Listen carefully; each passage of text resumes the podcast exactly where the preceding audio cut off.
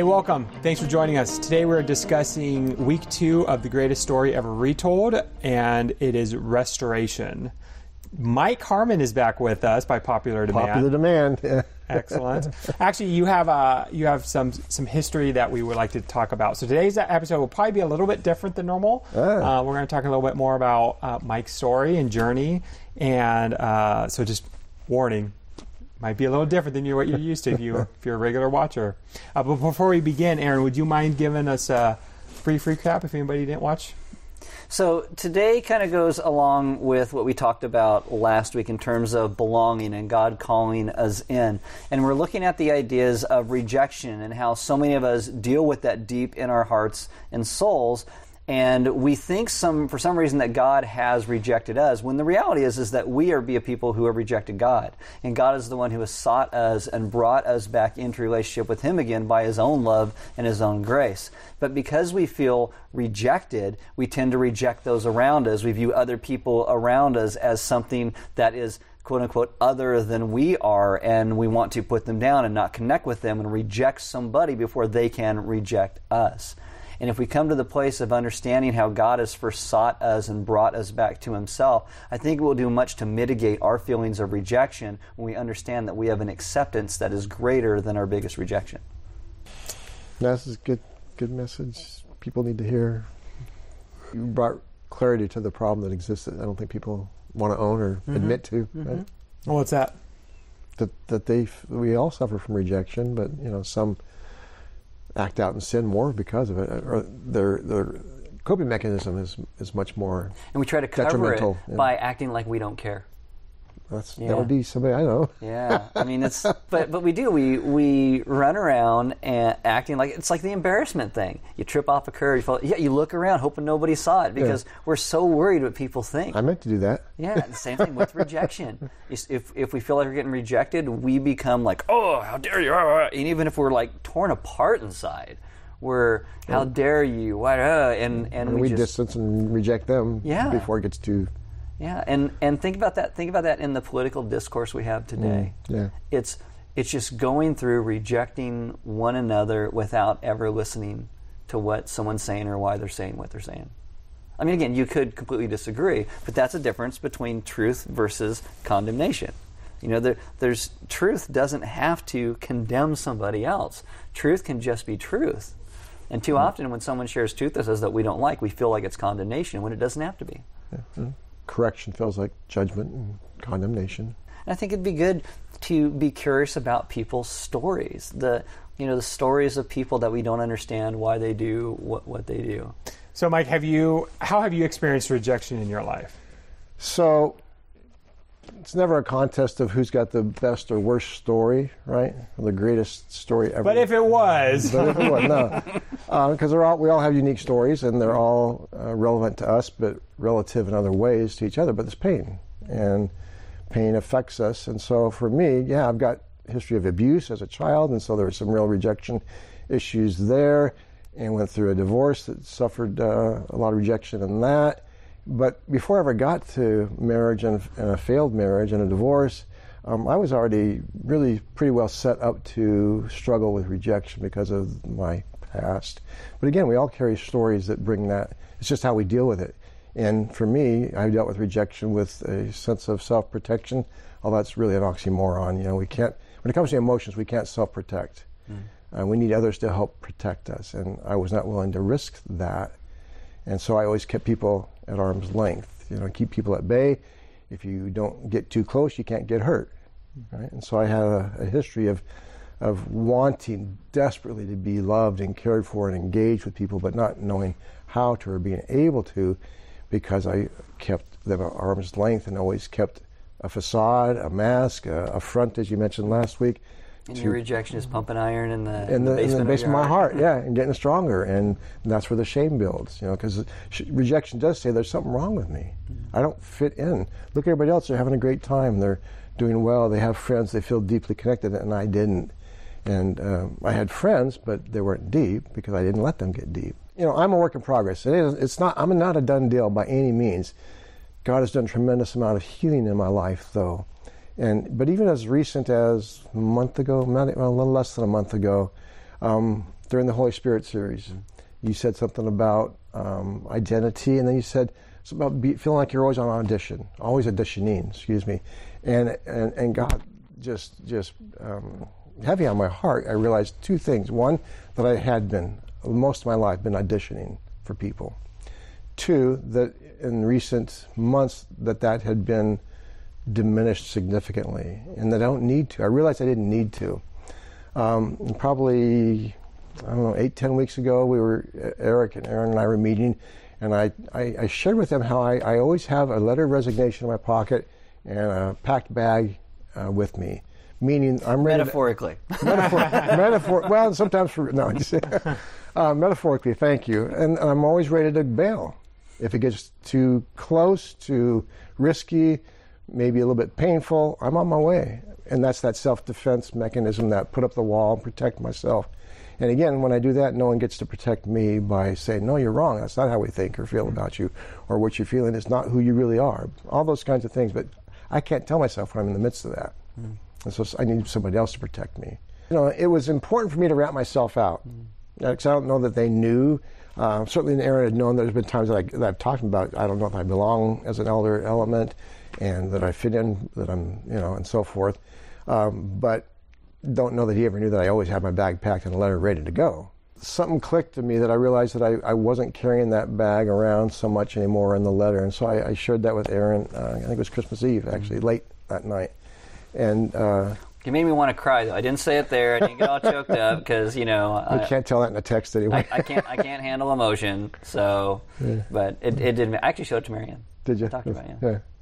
Yeah. Um, and so that was that's one episode or one episode. That's one story uh, in my life of where uh, God has brought healing, and it was through that realization that I don't have to be auditioning all the time, and um, therefore I don't need to to I can risk being known.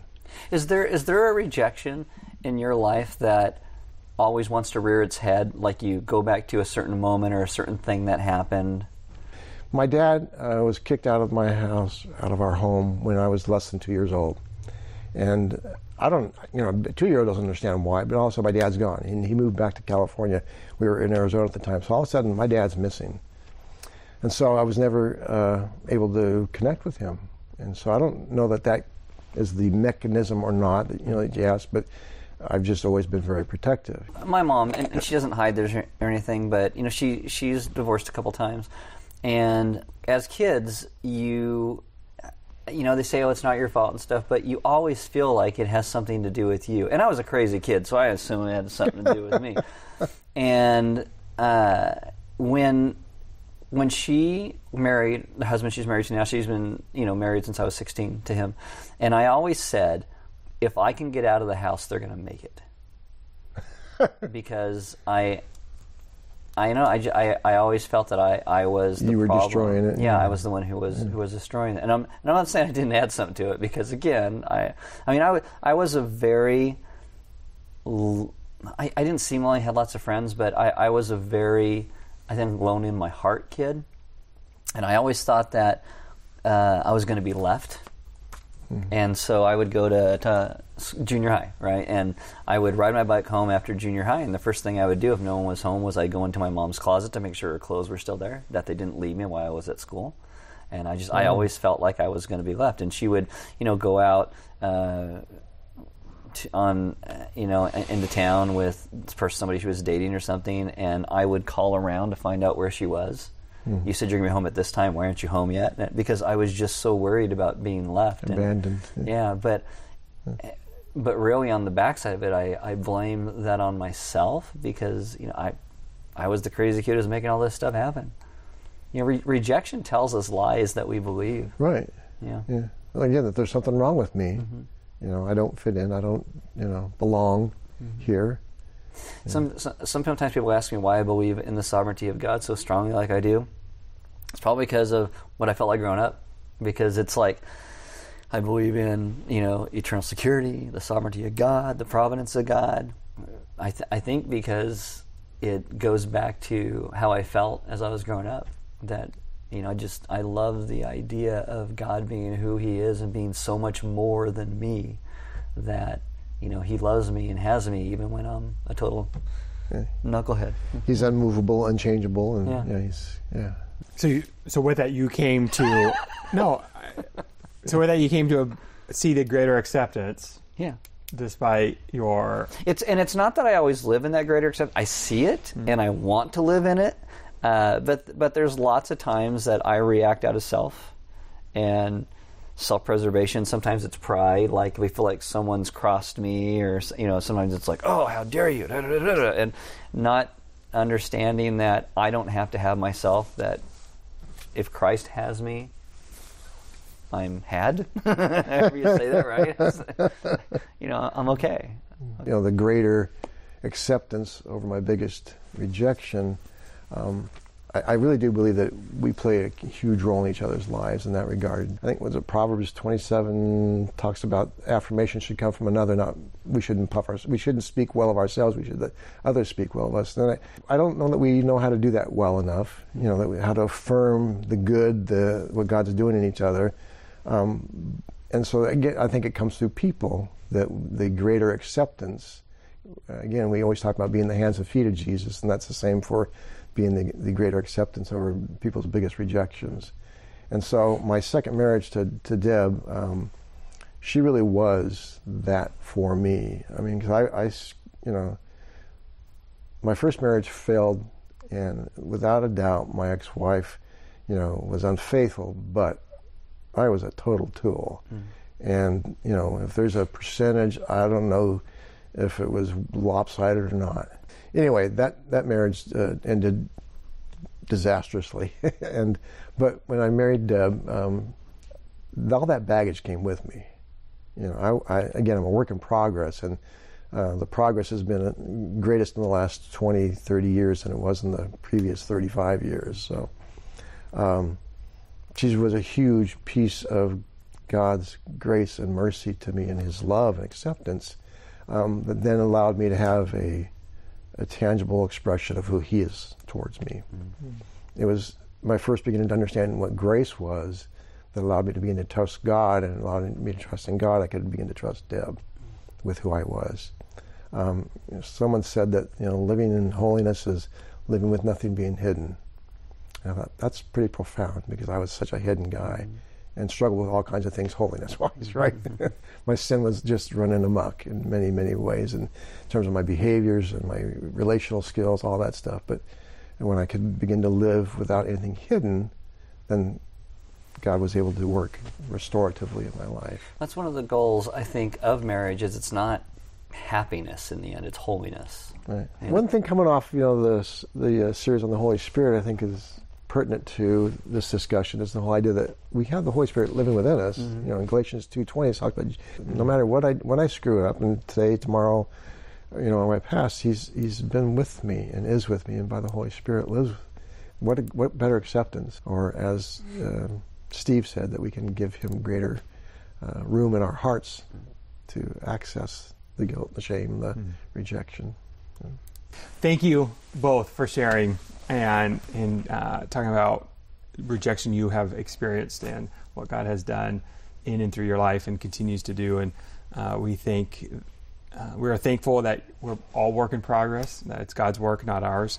Um, and if you are listening to these stories and you have uh, resonated and and there's something that you've never talked about or you need to talk about, please reach out.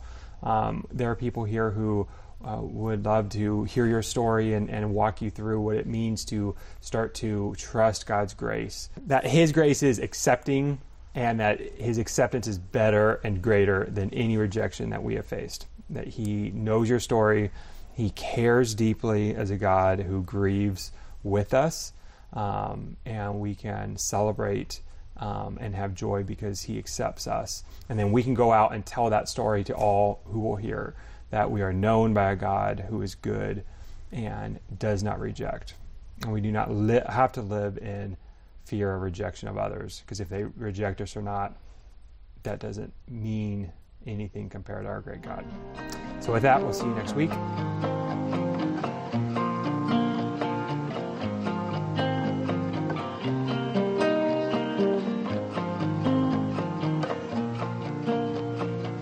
Was that answer the question? I'm not sure I remember the tone of the question you said. So. Sometimes when you get About older, we guilt just kind of the question Yeah. was. I'm going to start talking. I don't know where we started. Where we start, I'm just going to end it here.